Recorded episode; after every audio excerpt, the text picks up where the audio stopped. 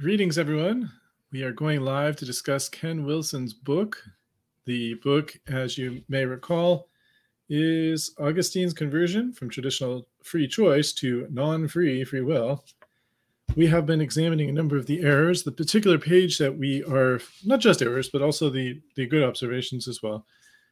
but we are focused on page 66 today and specifically within page 66 on the section, which I think you can see my cursor on your screen. The section is the not this paragraph where Origen denies salvation can never be attained, but Origen distinguishes grace from rewards. Last time with Dan, we discussed this statement Christians earn rewards through their own efforts by availing themselves of God's grace, while grace itself, not good works or faith, is God's gift. And we concluded that that is not an accurate summary of those two chapters of the book. And also, incidentally, it's not an accurate discussion of the commentary on Romans 4, verses 4 through 5, in case that was someone's thought. I, there's some reason to think, not just giving him the benefit of the doubt that he knows how to cite in the most you know expected way, but but also there's some further discussion that comes really sort of towards the bottom of this page. You see this Origen rejects justifying uh, faith as God's gift, but then really more on page 67. When we come to that, we'll maybe uh, invite Dan back on. I mean, he's always welcome to come on here if he wants, but uh, I'll especially invite him to come on here for that section if we are able to do so to discuss the follow up where Dr. Wilson goes into more of his details of his arguments. So, that said, let's take a peek at the subject uh, we're going to discuss today, which is the next sentence, the next sentence being, uh, let's see, higher honor and rewards, parentheses, payment, come to those who are diligent in pursuing God then he says, for example, commentary on Romans, book 8, chapter 7, section 4, and book 8, chapter 7, section 7, and especially those who suffer martyrdom valiantly. Exhortation 14. And the Exhortation 14 is a book by Origen called the Exhortation, or a work by Origen called the Exhortation to Martyrdom. And I believe that one is available in Greek, although the Roman commentary is largely not available in Greek. But nevertheless, we are going to consider these things. So, what's the best way to do this? I think the best way will be to start in on the chapter itself. So, the let's see, the best place in the chapter start might be there, or let's see what we can do. Cycle through all the sections. So this is the beginning of book eight, chapter seven. And I just read the whole chapter, comment on it as I go through. And we'll come back to the question of the relationship of this material to what Dr. Wilson has alleged in terms of grace, payments, and so forth. Or not grace, in this case, honor and rewards payment to those who are diligent in pursuing God, and especially those who suffer martyrdom valiantly. So this is really not on the martyrdom side, at least that's not how he cited it, but we'll see what, he, what it says. So it begins with a quotation and the quotation, as you can see, is from Romans 11, 1 through 6. I say then, has God disowned his own people? By no means. For even I myself am an Israelite from the seed of Abraham, the tribe of Benjamin. God has not disowned his people, whom he foreknew. Do you not know what the scripture says of Elijah, how he pleads with God against Israel? Lord, they have killed your prophets, they have overturned your altars, and I alone am left, and they're seeking my life. But what does the divine response say to him? I have kept for myself 7,000 men who have not bowed their knees to Baal. So then, also at this time, there has been a remnant according to the elections of grace. But if it is grace, it is no longer on the basis of works. Otherwise, grace would no longer be grace. This is God's word. Now let's consider what Origen says about it. On the basis of what has been said above, it could perhaps seem that the people of the Jews have been disowned by God and no longer have any hope. If indeed God had made them jealous of those who are not a nation and angry at a foolish nation, and he became manifest to those who were not seeking him and was found by those who were not asking about him. In light of this, the apostle wants to tend to these things and show that a way of salvation remains for the people of Israel if they believe. And since they were disowned not because they are the race of Israel, but because they became unbelievers, he says God has not disowned his people whom he foreknew. And in order that he might prove this by means of a current example, he adds, For even I myself am an Israelite from the seed of Abraham, the tribe of Benjamin. And yet I am teaching faith in Jesus, and I am announcing that he is the Christ. But if the fact that I'm an Israelite and from the seed of Abraham did not stand in the way for me, that I would believe in Christ and would be justified by faith in him, it is.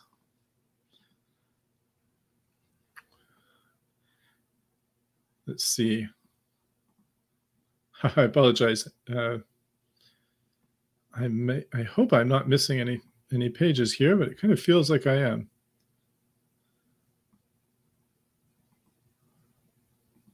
On it. Let's go back. It is uh, here we go. It is certain. I didn't. Could you try again? It is certain that God has not disowned his people, whom he foreknew. Now, how those whom he foreknew, those these he has also called, and those whom he called, these he also justified, has already been said above. And that refers back, of course, to his discussion earlier. So when he says above, he means earlier in the same uh, series of comments, not necessarily in this chapter. In the scriptures, it is recorded that God foreknows, not so much that he knows the future in advance, which cannot be doubted, but that he approves of and deems people worthy of knowledge of himself. This is an interesting problem or interesting dilemma. Uh, what does Origen mean here? One way of interpreting Origen here would seem to be suggesting that he is, and it may be the most natural reading, the most natural reading may be that he's actually saying that God looks into the future, sees who's worthy, and then acts on the basis of that uh, knowledge. And it is puzzling how that could be reconciled with grace. But let's let's continue on without getting too judgmental about Origen at this point. Let's see what else he has to say. He says, Lest it be insufficiently apparent that the apostle, by offering himself as an example, was illustrating that the people of God had not been disowned, he searches for more weighty examples and says, Or do you not know what the scripture says of Elijah, how he pleads with God against Israel? Lord, they've killed your prophets, they've overturned your altars, and I alone am left, and they're seeking my life. In which he is teaching that even the prophet was once filled with zeal for God when he put forth a complaint before God over the transgression of people who had not only killed the prophets and overturned the altars, but were attempting to destroy Elijah, who appeared to be the only one left of the Lord's prophets. And while Elijah was deploring this before the Lord, listen to what the divine oracles responded to him. I have kept for myself, it says, 7,000 men who have not bowed their knees to Baal. Baal is the name of the idol to whose worship the people fell away when they had forsaken the law of God. This is what the apostle adduces as an example for the present time. And he adds, So then, also at this time, there has been a remnant according to the election of grace. But if grace, it is no longer on the basis of works. Otherwise, grace would no longer be grace. Thus, to the best of our abilities, it must be shown how, just as it happened under Elijah, when the prophet thought that all the people had been rejected, all at once, 7,000 men are found who had abided in God's covenant in the same way, it has also come to pass as well at the coming of Christ and in these times in which Paul is preaching. There's some footnotes here, nothing that should change any meaning of what we're reading. Let me see, I'm going to jump to the right section. So we're in the middle of three. We'll come shortly to four. Apologize for the weird. Uh, you can see the highlighted portion at the top. And consider whether perhaps we can put John the Baptist, who preceded the coming of the Savior, in the place of Elijah, seeing that even the gospel bears such a witness to him that he would come in the spirit and power of Elijah. And the Lord himself said of him, If you want to know, and if you want to know, he himself is Elijah. He who has ears to hear, uh, ears for hearing, uh, let him hear. He then, who had come in the spirit and power of Elijah, was so filled with despair concerning the people that he did not call them Abraham's offspring, but the offspring of vipers. And to these things he said additionally, Do not say, We have Abraham for a father, for I say to you that God can raise up sons of Abraham from stones. So then, to this one who makes such complaints about the people, our Lord and Savior may respond, I know whom I have chosen.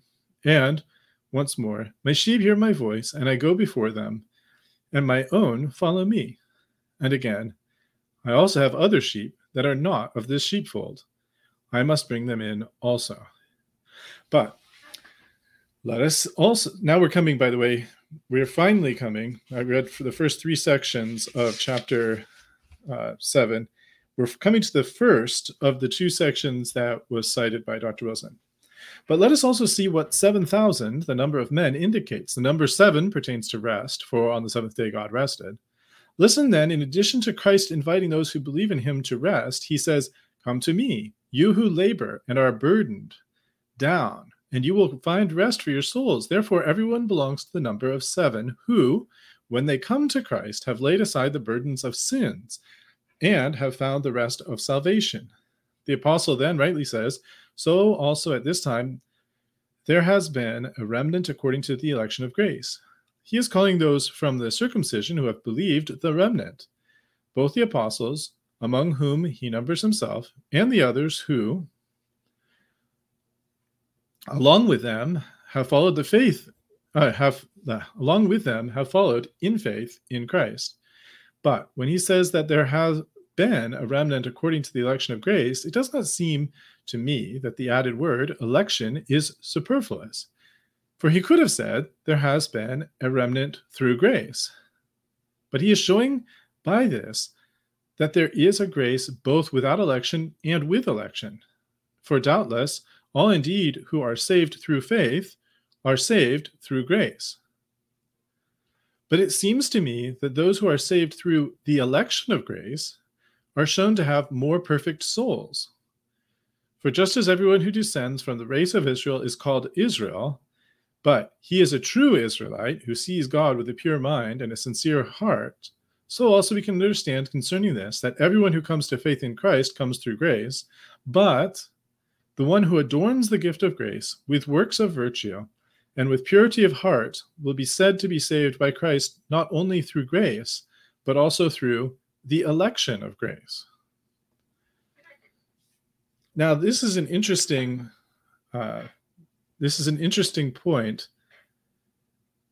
Remember that uh, Dr. Wilson cited this with respect to the idea of higher honor and rewards come to those who are diligent in pursuing God. Now, here it is clear that Origen makes a distinction between different people, some who come to faith, and then some who actually adorn the gift of grace with works of virtue and with purity of heart. But here, a, he says not to be saved only through grace, but through the election of grace. It's not 100% clear to me how the term election is being understood here by Origen. It almost seems like he's he's using it as a synonym for excellence. If he is using it uh, here as a synonym for excellence, then the excellence of grace. Now it's a strange English translation, if that's correct, and of course, you know, I have to defer sometimes to the translator. But if it is indeed the, the meaning of excellence of grace, then it's almost as though he's not he's ascribing the election of grace to it, it almost seems as though he's uh, attributing that to human effort. But it's unclear. Does he mean that it's through human effort or does he mean it's through greater giving of god's grace to these people?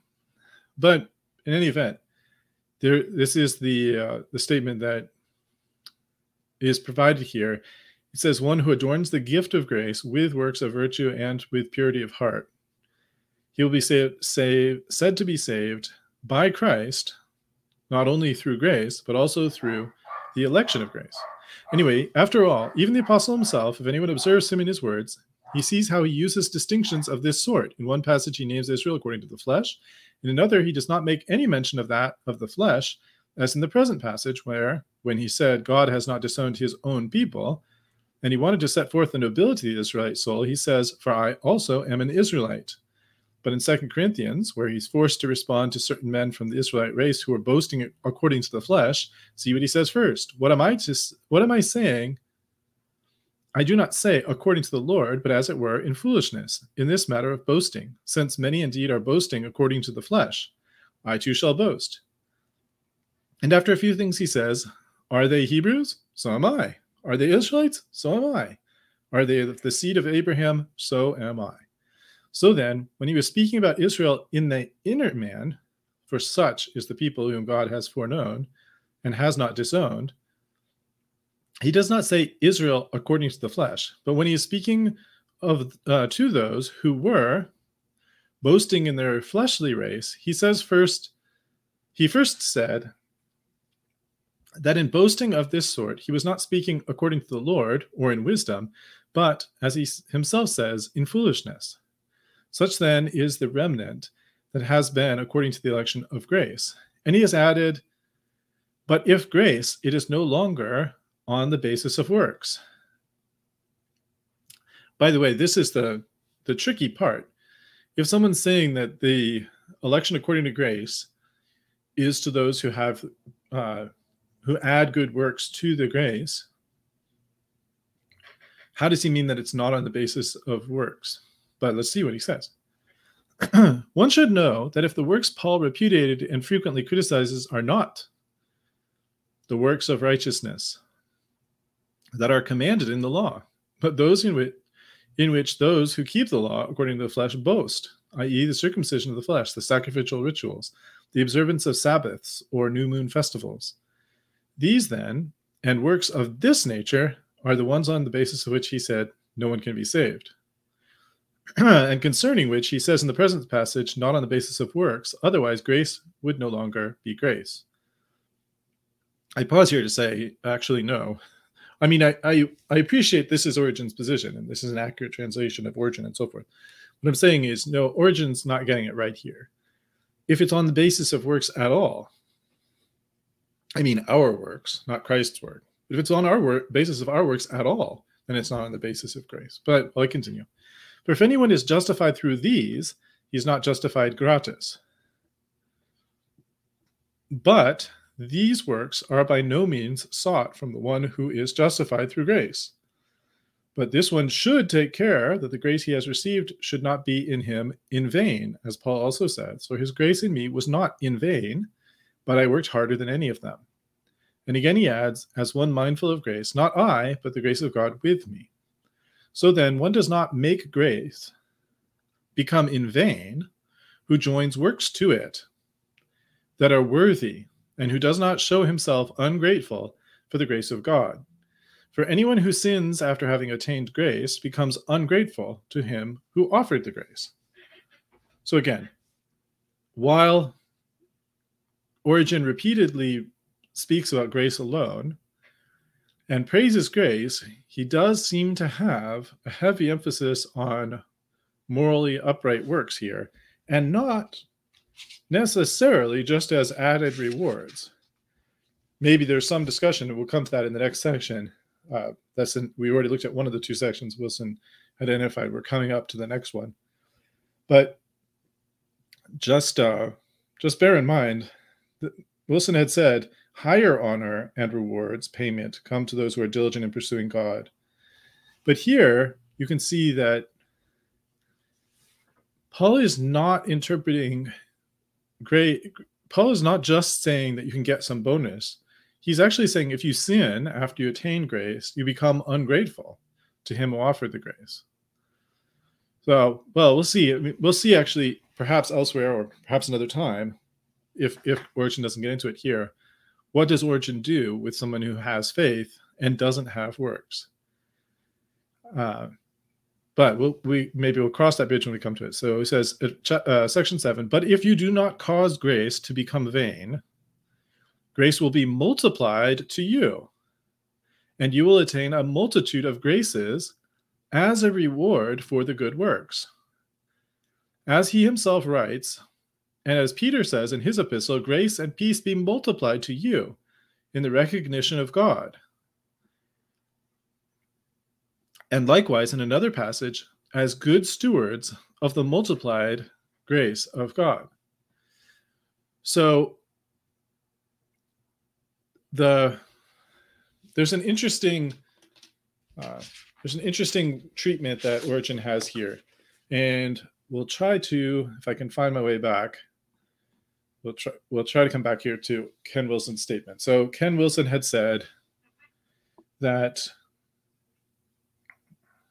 Higher honor and rewards come to those who are diligent in pursuing God. But I would say the interesting thing about seven uh, eight seven seven is here, which is the uh, second of those two citations. The eight seven seven is the second of the two citations. The interesting thing here is Origen does seem to suggest that basically, if you get great, you get first you get some grace, then, if you make good use of that grace, you can get additional grace. And grace just multiplies to you. It is interesting, though, how is that distinguished from rewards? Because he remember he's claiming in this paragraph, Origen distinguishes grace from rewards. And yet, if you go back and you look at 7 7, he says, If you do not cause grace to become in vain, grace will be multiplied to you, and you will attain a multitude of graces as a reward for the good works.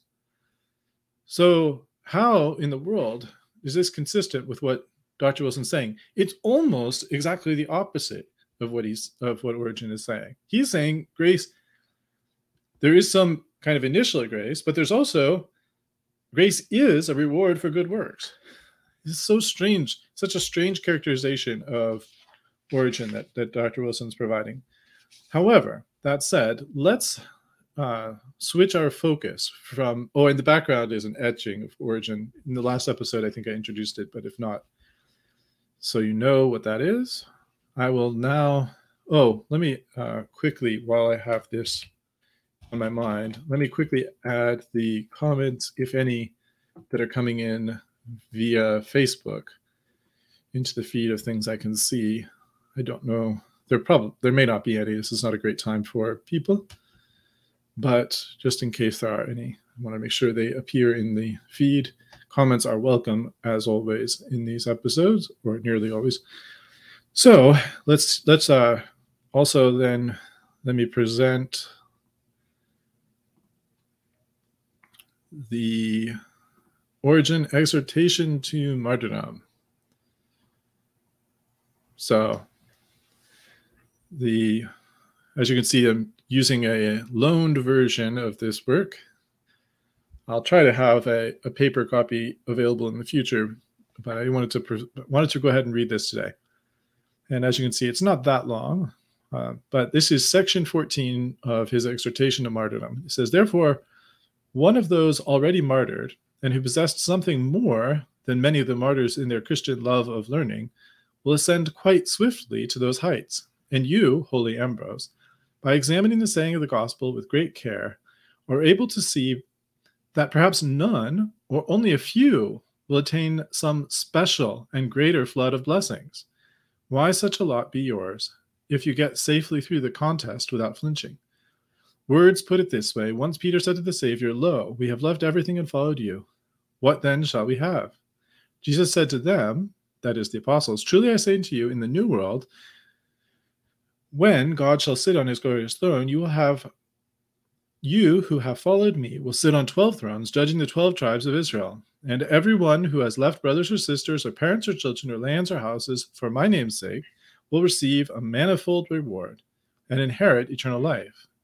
Because of these words, if I possessed on earth as much as you have, or even more, I should pray that I might become a martyr to God in Christ, so that I might receive manyfold, or as Mark says, a hundredfold, which is much more than the few things we leave behind if we are called to martyrdom, since they are multiplied by a hundred. For this reason, if I became a martyr, I should wish also to leave behind children with lands and houses, so that from the God and Father of our Lord Jesus Christ, from whom every family on heaven and earth is named, I might be called the Father of manifold, or to use the exact figure, a hundredfold, and holier children. And if there are fathers about whom it was said to Abraham, You shall go to your fathers in peace, when you have been buried in a good old age, someone might say, though I do not know whether he be speaking the truth, that perhaps those fathers are those who were once martyrs and left children behind, in return for whom they have become fathers of the ch- fathers, the patriarch Abraham and the other patriarchs. For in all likelihood, those who have left children behind and become I apologize. I need to. Uh, uh, it's just the last line at the top here. It's, a, it's hard to read, but it says, "Those who have become martyrs are fathers, not of infants, but of father of fathers." So you become a father of father through under enduring martyrdom, according to um, Origen. So this part, I would say, does tend to support what Dr. Wilson's saying, not in terms of uh, any connection specifically with grace or, or anything like that, but in terms of saying that those who suffer martyrdom, doesn't seem to have any effort on whether they do so valiantly or not. That just seems to be some gloss, although perhaps valiance is somehow mentioned in the uh, in the work. But in any event, the the reward for martyrdom in Origen's mind is to get a, a uh, multiplication of their rewards. So that is that's this that's as far as I had hoped to go in my discussion of Dr. Wilson's paragraph. As you may recall, as I said, there's still uh, on this page, there's still one more sentence, the uh, citation to first principles, to the Greek of the first principles, uh, which I, I, definitely think warrants a separate discussion. And then uh, there's some interaction between Wilson and Scheck, the translator of the uh, Romans commentary. So we're going to address that, God willing, next time. Uh, let me see the comments that have come in. Um, let's see. Patrick asks, "Can I ask how people like Dr. Ken Wilson, who lies so much, can be saved?" Well, the way that anyone can be saved is by having faith in Christ, whether their sins are sins of deception or other kinds of sins the only way to be saved is by trusting in Christ alone for salvation, as he's offered in the gospel. Scriptures explain that to us. And although I do have a very big problem with deceptive arguments, I don't I don't accept them from people who call themselves evangelicals. Like Dr. Wilson, I think would refer to himself as an evangelical or a Protestant Christian. He would call himself those things, and he is not if if indeed if these are knowing misrepresentations, then I would say he's lying because if he knows that that's not what Origen says and yet he represents it that way, that would be a lie. However, I don't know whether that's the explanation for these what seem to be quite glaring errors in his uh, understanding of Origen. Maybe there's another explanation.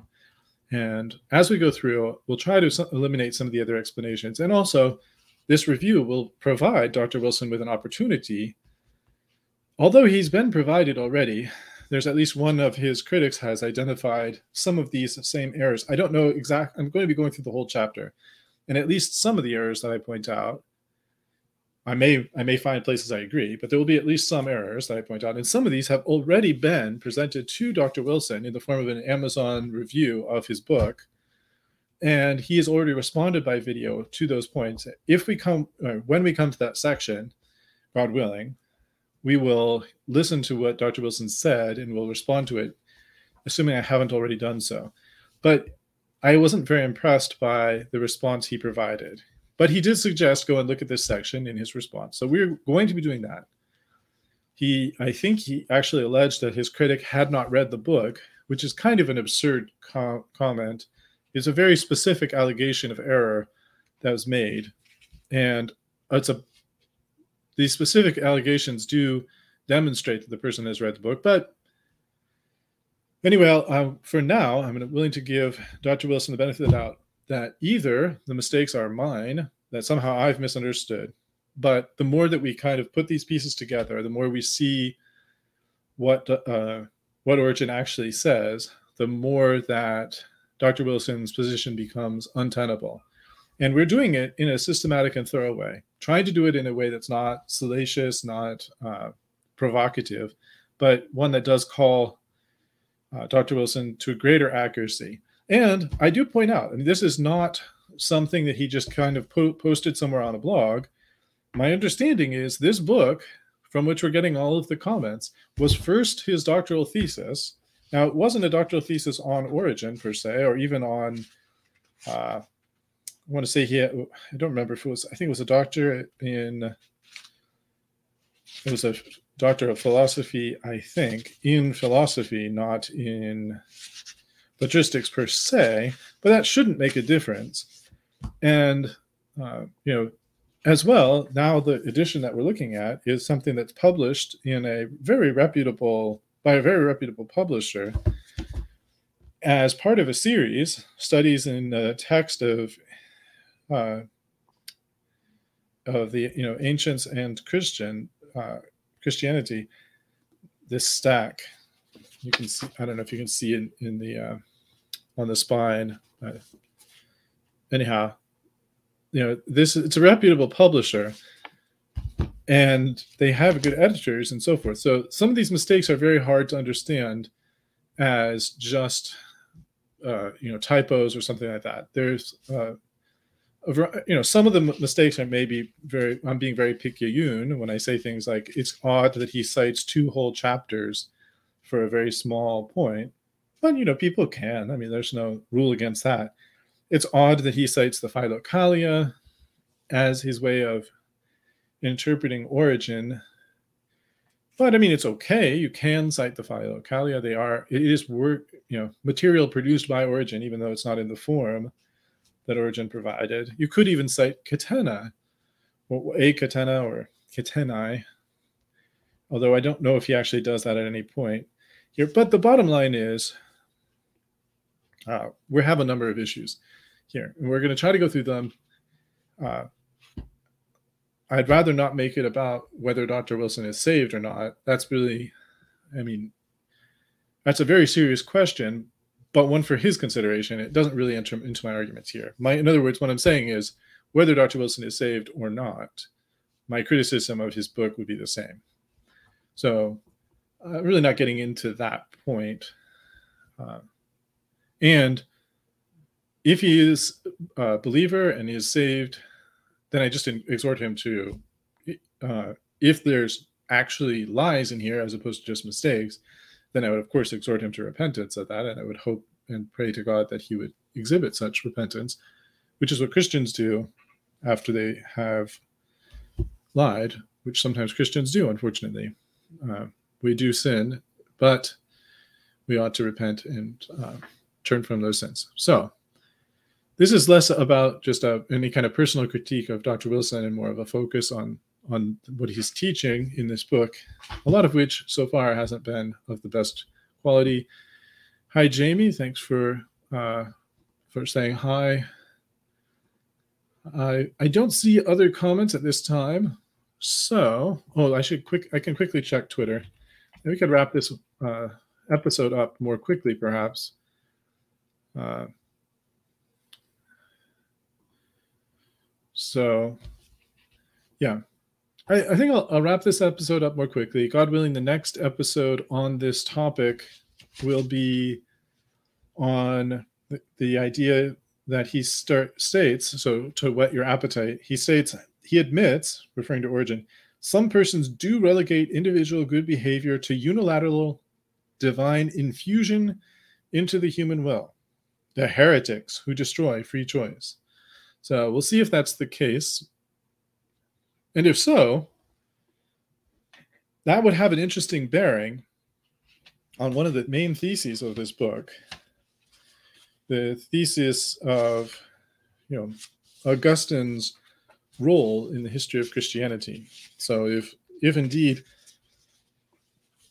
augustine has some christian heretics according to origen who come before him and teach the same thing that would be interesting but we'll we'll examine the uh, we'll examine the, the statement on its own without getting into the, how it connects back to Dr. Wilson's thesis. That will be followed by a discussion of the interaction between Dr. Wilson and Scheck, and then uh, his citation back to uh, Romans Romans four uh, the book, book four of the commentary on Romans, chapter five, sections three and one in that order, although obviously in book order it's one and three. And uh, that will, if we are able to do that all in one, we either do that all in one episode or do that in two separate episodes. If we do that, that would actually bring us to the middle of page 67, which would be a great leap forward but we'll see. Um, one thing at a time, and uh, eventually we'll make some good progress. But right now we're still on page 66, and um, we'll see about that next time. Uh, see, Jamie commented Oxford Press. So this is actually the the publisher is actually not Oxford Press for this. It's Mohr Siebeck Tübingen uh, and and not Oxford Press. He did get a degree from Oxford, so that's uh, maybe the reason for thinking that. I'm not great with my German pronunciations. I apologize, even though I should be able to pronounce the name of that university. It's a very respectable university, but my ability to pronounce T U umlaut B I N G E N isn't uh, isn't great. So Tübingen is how I think it's pronounced, and it's Mohr Sieb, uh, I guess, it's pronounced in the German pronunciation. So, in any event, the uh, thanks to everyone who's listening and following along. I'll wrap this up as a shorter episode, but God willing, the next episode will go probably a bit longer. So I don't know when that will happen. If I do it all as one episode, it will probably not be today possibly late tomorrow. I mean, late by late tomorrow, I mean more than 24 hours from now. So, uh, not late tomorrow for those who are in Australia, I suppose. But in any event, thanks to everyone. Oh, that reminds speaking of Australia, reminds me that I have a number of up upcoming debates, including one with someone who has an Australian accent. I don't know whether he lives there or not. It doesn't. Uh, I think he had said at one point he did. Uh, in any event, the the gentleman is going to debate on the King James version and errors in the King James version. I'll be taking a view that there are errors. He'll be taking a view that there are not, or at least presumably that not all of the errors I identify are errors. Perhaps he'll acknowledge some errors. We'll see about that. But in any event, thanks to everybody who's watching. And uh, I will add, if you quickly, as a last comment, if you have anything you'd like me to discuss, you can reach out. The easiest ways to reach out are in the YouTube comments or the Twitter comments, which are, are much fewer at the moment. So you're more likely to get attention that way if you're looking for attention. Uh, and then the you know Facebook comments as well if you're if you're connected on Facebook. So I try to make the Facebook videos public so that anyone can see them, but they don't all always go public. So, in any event, thanks again for listening. God be with you.